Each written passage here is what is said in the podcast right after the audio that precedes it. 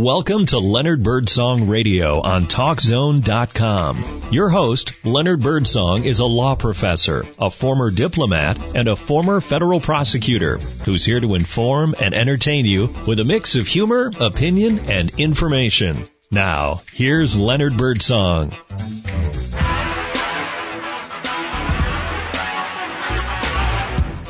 Yes, sir, it is Leonard Birdsong on Leonard Birdsong Radio. So happy to be here with you on Talk Zone. I'm in the beautiful studio of Talk Zone in Orlando, Florida. Today is the 10th day of August and uh, I've got a good show for you.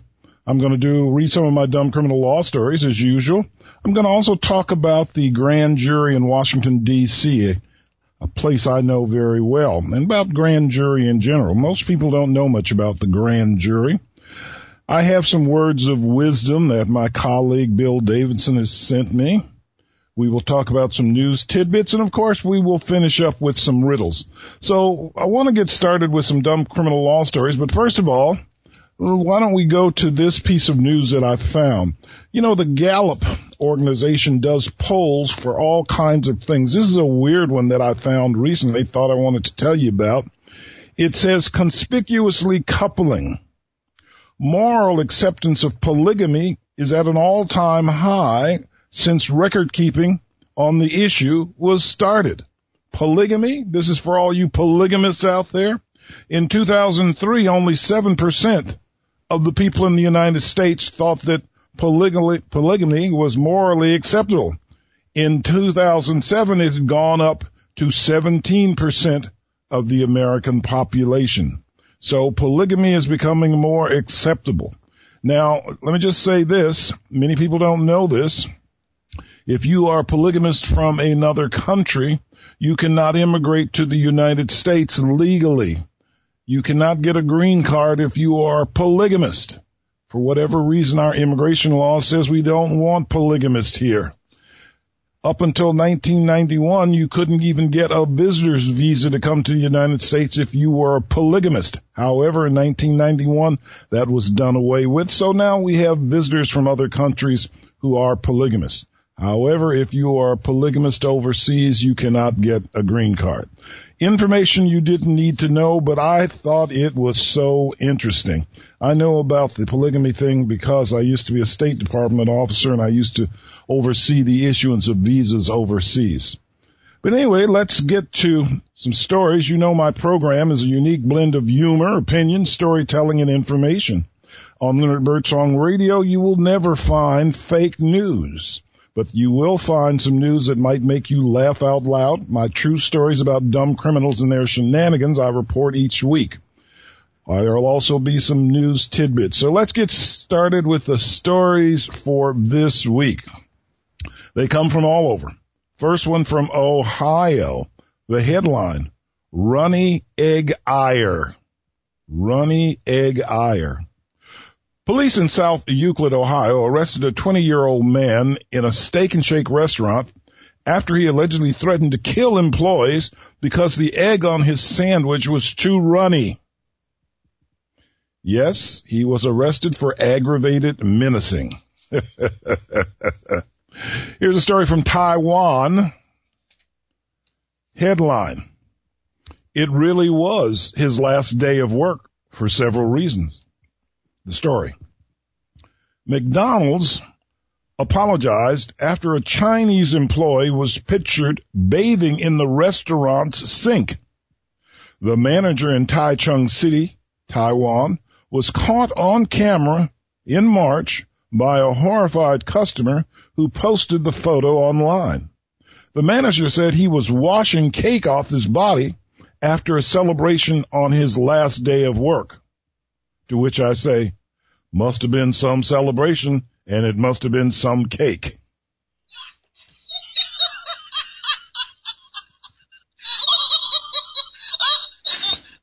All right. This next story comes from the United Kingdom. United Kingdom, which is England. The headline comes from the play Macbeth. The headline, out, out, damn spot. The story a school in London apologized for a homework assignment in which teens wrote their own suicide notes. About 60 teens studying Shakespeare's Macbeth at the Tallis School were told to write morbid letters, which infuriated parents who claimed it disturbed their children. Now the assignment was supposed to help the young people understand Lady Macbeth, who dies, quote, by self and violent hands, end quote, said school officials. I think that that was a stupid thing for school officials to do. Yeah, others agree with me. Out, out, damn spot. Here's another one from England. Headline read, Some secret ingredient we learned recently that a London supermarket supplier boosted his profits by mixing his beef with a secret ingredient. Horse meat. Andronicus Sideris, owner of Dinos and Sons Limited, was, contic- was convicted of fraud for what they call the mare raising trick. Not hair raising, mare raising trick. Get it? oh, the mare raising trick. That is funny. All right, back to the United States. This next story from Virginia. The headline. How did he get into the home? In late July of this year, a woman called the police to report noises she had been hearing in her house only to find out that it was actually a homeless man living in her attic. Anthony Jones, 60, was arrested and charged with unlawful entry after officers found him hanging out in the woman's residence in Arlington, Virginia. Jones had with him a backpack, some clothes, and bedding. Of course, now he's sleeping in the Arlington County Jail. Yep, the Arlington County Jail. That's in Arlington County, Virginia. I've been there many times. It's right across the river from Washington DC. I used to have clients locked up in the Arlington County Jail. All right, it's not that funny. You can calm down now. All right, we got some stories from Wisconsin. Don't get many stories from Wisconsin, but this week seems like we've hit the mother lode. First story, the headline says, heard the one about the drunk man who walked into, and then the story goes. It appears from a police report that an alleged drunk driver walked into a phone store and asked to be served chicken. The, the strange request inside an AT&T store in the town of Mount Pleasant, Wisconsin, led police to track down Fernando Zamora, 54 of Kenosha, in his Cadillac. Zamora admitted he had taken Xanax and Adderall earlier in the day. To me, this sounds like the Tiger Woods DWI defense.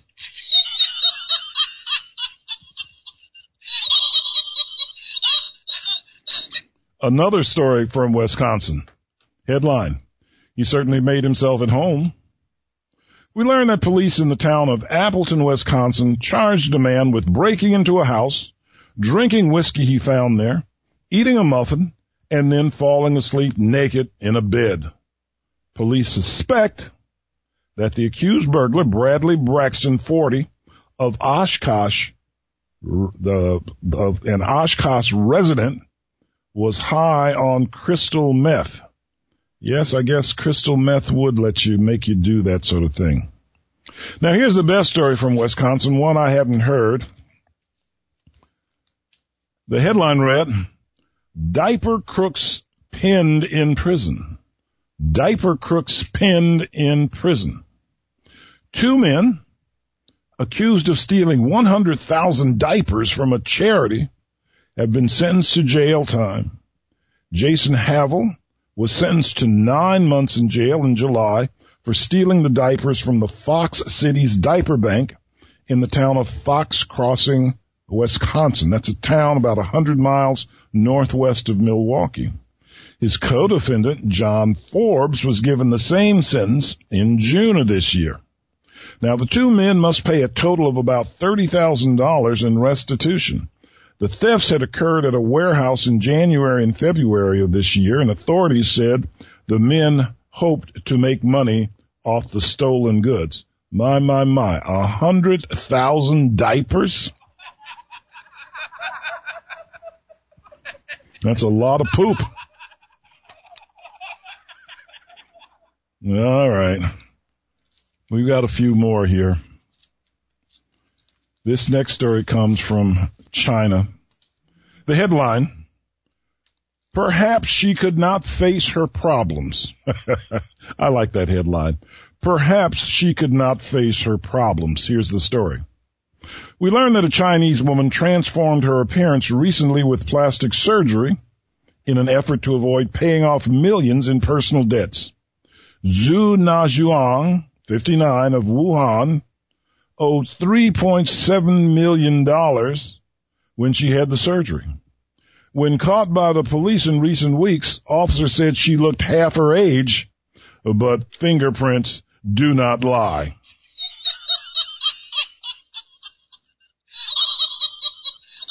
Perhaps she could not face her problems, huh? I like that. Here's one from Florida. You know, a lot of stories come from Florida, but I don't have a lot of them today, but I do have two of them. Here's the first one. The headline, beach ban.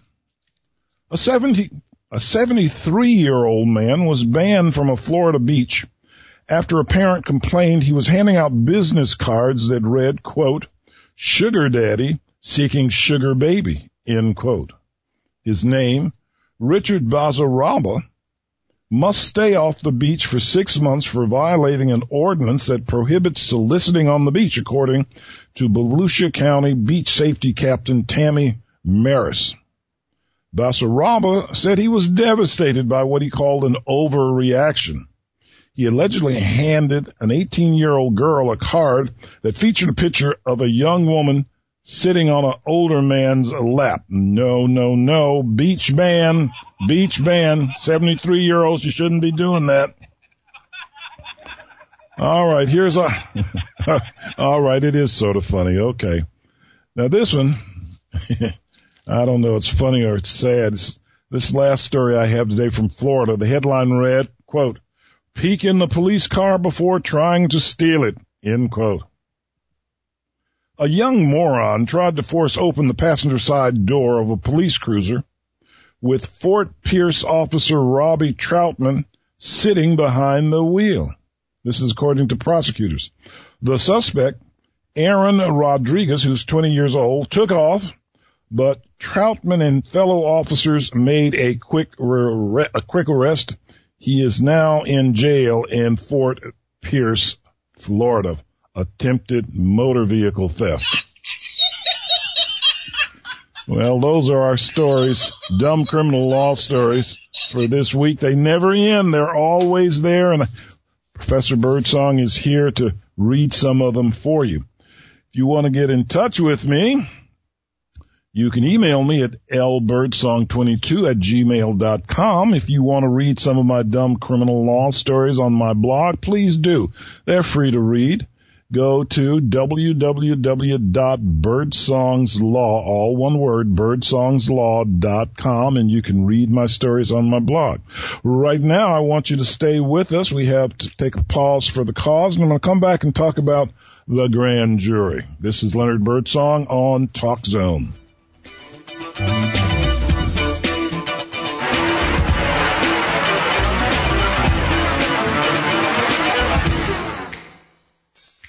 Consumer Debt Counselors is the company that will help you get out of debt. Consumer Debt Counselors is a licensed, accredited nonprofit agency that specializes in educating people about credit and debt and helping people resolve issues with debt, even student loan debt. There are so many federal regulations. Most people have more options than they realize, and consumer debt counselors can uncover all of your eligible solutions, including lowering your payment or getting out of default. If you want a partner that will work with you to achieve financial success, talk to the team at Consumer Debt Counselors. They have an A-plus Better Business Bureau rating, so these guys are the real deal. Your first consultation is free, and all sessions are kept confidential. Give them a call at 1-800-820-9232 or go to consumerdebtcounselors.org slash birdsong. The number again is 800 820 9232. Although he's been involved in serious criminal law work over the years as a prosecutor, a defense attorney, and a law professor, Leonard Birdsong knows that it's good to stay grounded. That means not always taking criminal law so seriously, and instead just having a good laugh at some dumb criminals and their dumber crimes.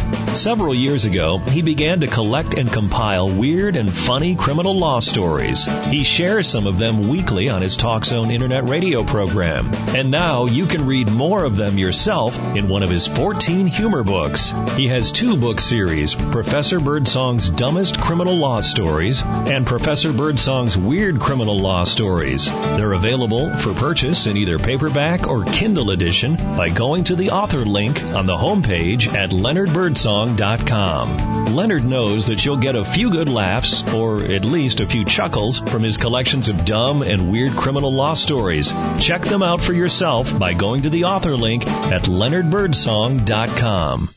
Welcome back to Leonard Birdsong Radio on TalkZone.com. Yes, this is Leonard Birdsong Radio, and I am the Leonard Birdsong. So happy to be here with you on Talk Zone Radio. If you want to find out more about me, you can also go to my website, leonardbirdsong.com. You can read about what I've done over the years as a lawyer, a diplomat, a federal prosecutor.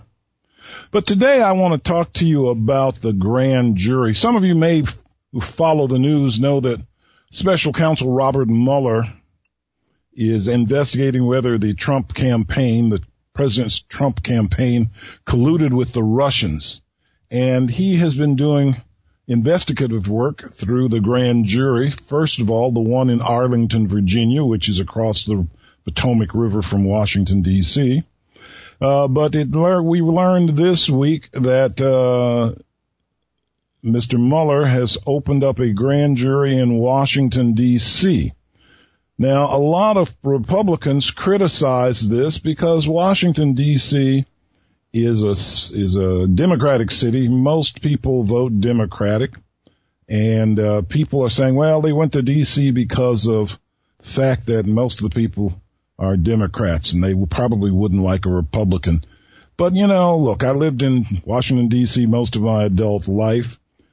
The demographics of Washington DC are 49% African American, 39% white, 11% Hispanic.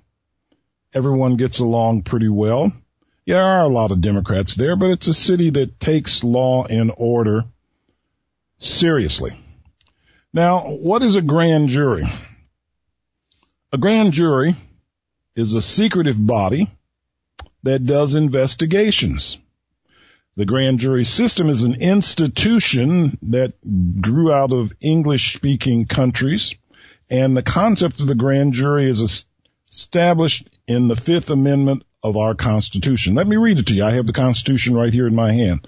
Amendment 5, first very clause, first very clause or the first clause here says, no person shall be held to answer for a capital or otherwise infamous crime unless on a presentment or indictment of a grand jury, except in cases arising in the land or naval forces or in the militia. So this thing about capital or infamous crimes, that's language from the 18th century. It basically means a capital crime is one for which you can be put to death, and an infamous crime is a felony crime, one for which you can go to prison. So grand juries are secretive bodies. I, as an assistant U.S. attorney, that is a federal prosecutor in Washington DC back in the 1980s, had to do grand jury work as part of my rotation in the U.S. attorney's office there. As a matter of fact, I spent a year doing grand jury work, and uh, this was basically 1981 and 82, a long time ago, but I learned a lot about it. Now, let's just talk, uh, what about a grand jury? I guess the best legal definition, it's a group of citizens usually chosen from the same pool as trial jurors. In Washington DC, the grand jurors are chosen from the motor voter rules rolls rather the motor vehicle rolls, people who have registered their vehicles, and also from the voting rolls. Uh, the, the grand jury is composed of not less than 12 and not more than 23 persons. This is the federal court. The number shall never be less than 16 or more than 13. Now, grand juries, grand juries differ from trial juries because trial jurors have to come to a unanimous decision to find a person guilty of a crime. Unlike grand juries, trial juries cannot indict person or indict a person, but they can indict a person on a majority and not necessarily a unanimous vote. In other words, if you have 12 jurors in a federal trial, they have to be unanimous. In the grand jury, there are 23 jurors, a majority vote. That is what 12 is enough to indict a person. The grand jury is only there to determine probable cause. There is no need for the jury to hear all the evidence or even conflicting evidence. It's left to the good faith of the prosecutor to present conflicting evidence. Now, unlike trial juries, grand juries do not usually convene daily. Instead, many grand juries sit only once a week or twice a month. Federal grand juries generally last 18 months. They can be uh, extended to six months. And as I say, the jurors don't have to come every day. Now, grand jurors have or grand juries have subpoena power. They can force, that is, subpoena you to present, present evidence to the grand jury. Now, if you think you should not have to testify and the request is unreasonable or oppressive, you can file a motion to quash the subpoena. not many of them are quashed, I'll tell you that. Now, if you refuse to do what a subpoena asks, and there are two kinds of subpoenas, one is just a regular subpoena that tells you come down to the grand jury and testify truthfully. Then there's one that says it's called a subpoena duces tecum. That means you come down to the grand jury with certain records and you turn those records over to the grand jury. Now, if you simply refuse to do what the subpoena asks you to do, you can be held in civil contempt of court. That is, you can be fined. It's not criminal intent. If you're held in civil contempt, you can be jailed until you agree to comply with the subpoena or until the grand jury's term ends, whichever comes first. What about witnesses and right to counsel? In a jury trial, defendants have a right to counsel. We all know that. The lawyer sits alongside the defendant in the courtroom. In a grand jury, this is an investigation in the federal in the federal system, a witness cannot have his or her lawyer present in the grand jury room. Although witnesses may interrupt their testimony and leave the grand jury room to consult with their lawyer, the lawyer cannot be in the room. Now, one of the main reasons of the grand jury is the secrecy of the grand jury. The Federal Rules of Criminal Procedure says there will be secrecy. Grand jury investigations are shrouded in secrecy, and violating that secrecy is considered criminal contempt and can also be considered obstruction of justice. Those who are bound to secrecy include everyone but the witnesses to the grand jury or in the grand jury. Prosecutors are subject to the secrecy. We can't tell what went on. Grand jurors cannot tell what went on. The court reporters and clerical personnel who may be in the grand jury cannot tell what went on, and the identities of grand jurors are kept silent. Now, why are grand juries secret? Well, anyone being investigated cannot interfere with witnesses or otherwise tamper with the investigation if it's secret. And that's always been the way of a grand jury. Now, a grand jury can return an indictment if they believe that there is probable cause. So let me tell you how it works in Washington DC and other places there have a grand jury. Grand jury, some grand jury investigations are really short. Some of them are real long. The one that Mueller is prosecuting. Goes probably it's going to be much longer, maybe 18 months, maybe less. Some grand jury hearings are only a half a day or a couple of hours, but in all of them, the witness comes into the grand jury. He is sworn in by the foreman of the grand jury. There's an oath that the foreman gives. I won't give you that oath. The prosecutor, and there is no defense attorney in the grand jury. There is no judge in the grand jury. It's just the prosecutor who represents the government. The prosecutor then tells the witness whether he is a target or a subject of an in, of the investigation. And if they are not, or if they are the subject or the target, they can leave the grand jury. If they are not a subject or a target, they must stay and answer questions. They have a right to take the Fifth Amendment. Now, in the grand jury, the prosecutors run the show. They bring the witnesses, they seek the documents that they want, the grand jurors hear the evidence, and the grand jurors have a right to question the witnesses. The grand jurors have the right to look at the documents. The grand jurors have the right, after all the evidence is in, to listen to the prosecutor tell what laws have been broken. After the prosecutor tells what laws have been broken, prosecutor will ask the grand jury to vote Prosecutor must leave the grand jury. The jurors can then vote. There is no time limit on their deliberations. If they reach what's called an agreement to indict, they come out with what's called a true bill. If they decide there is not probable cause, they come out with a no bill.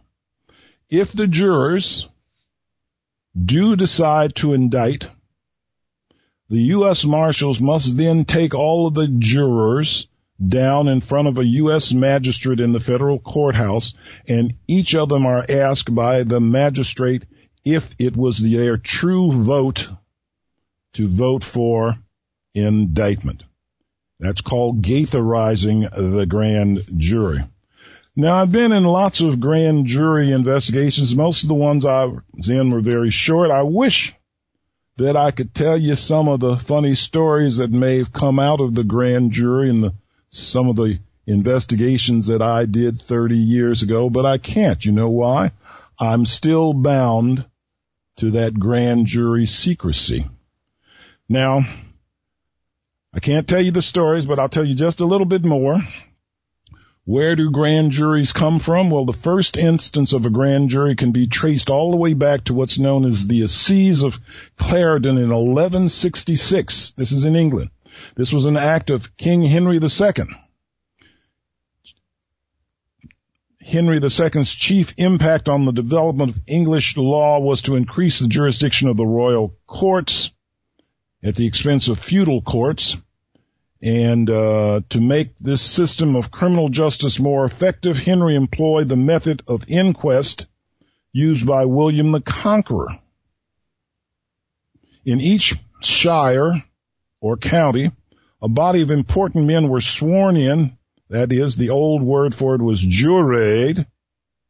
That's where jury comes from. They were sworn to report to the sheriff all crimes committed since the last session of the circuit court.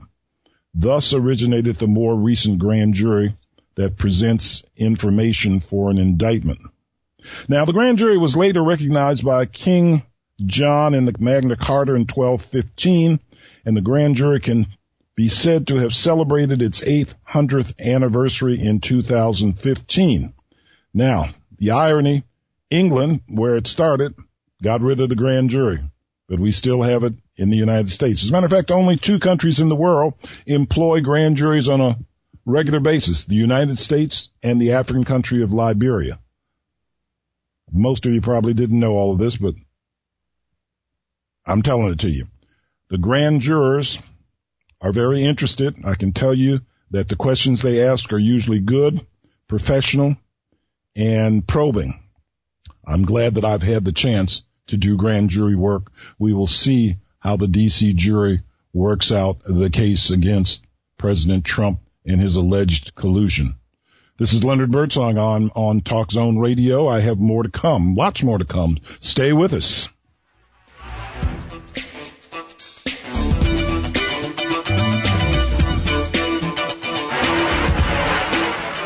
Consumer Debt Counselors is the company that will help you get out of debt. Consumer Debt Counselors is a licensed, accredited nonprofit agency that specializes in educating people about credit and debt and helping people resolve issues with debt, even student loan debt. There are so many federal regulations.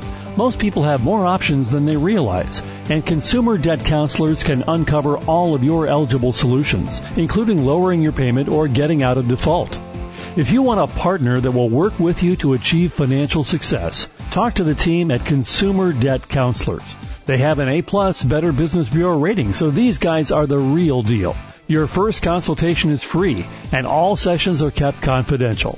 Give them a call at 1-800-820-9232 or go to consumerdebtcounselors.org slash birdsong.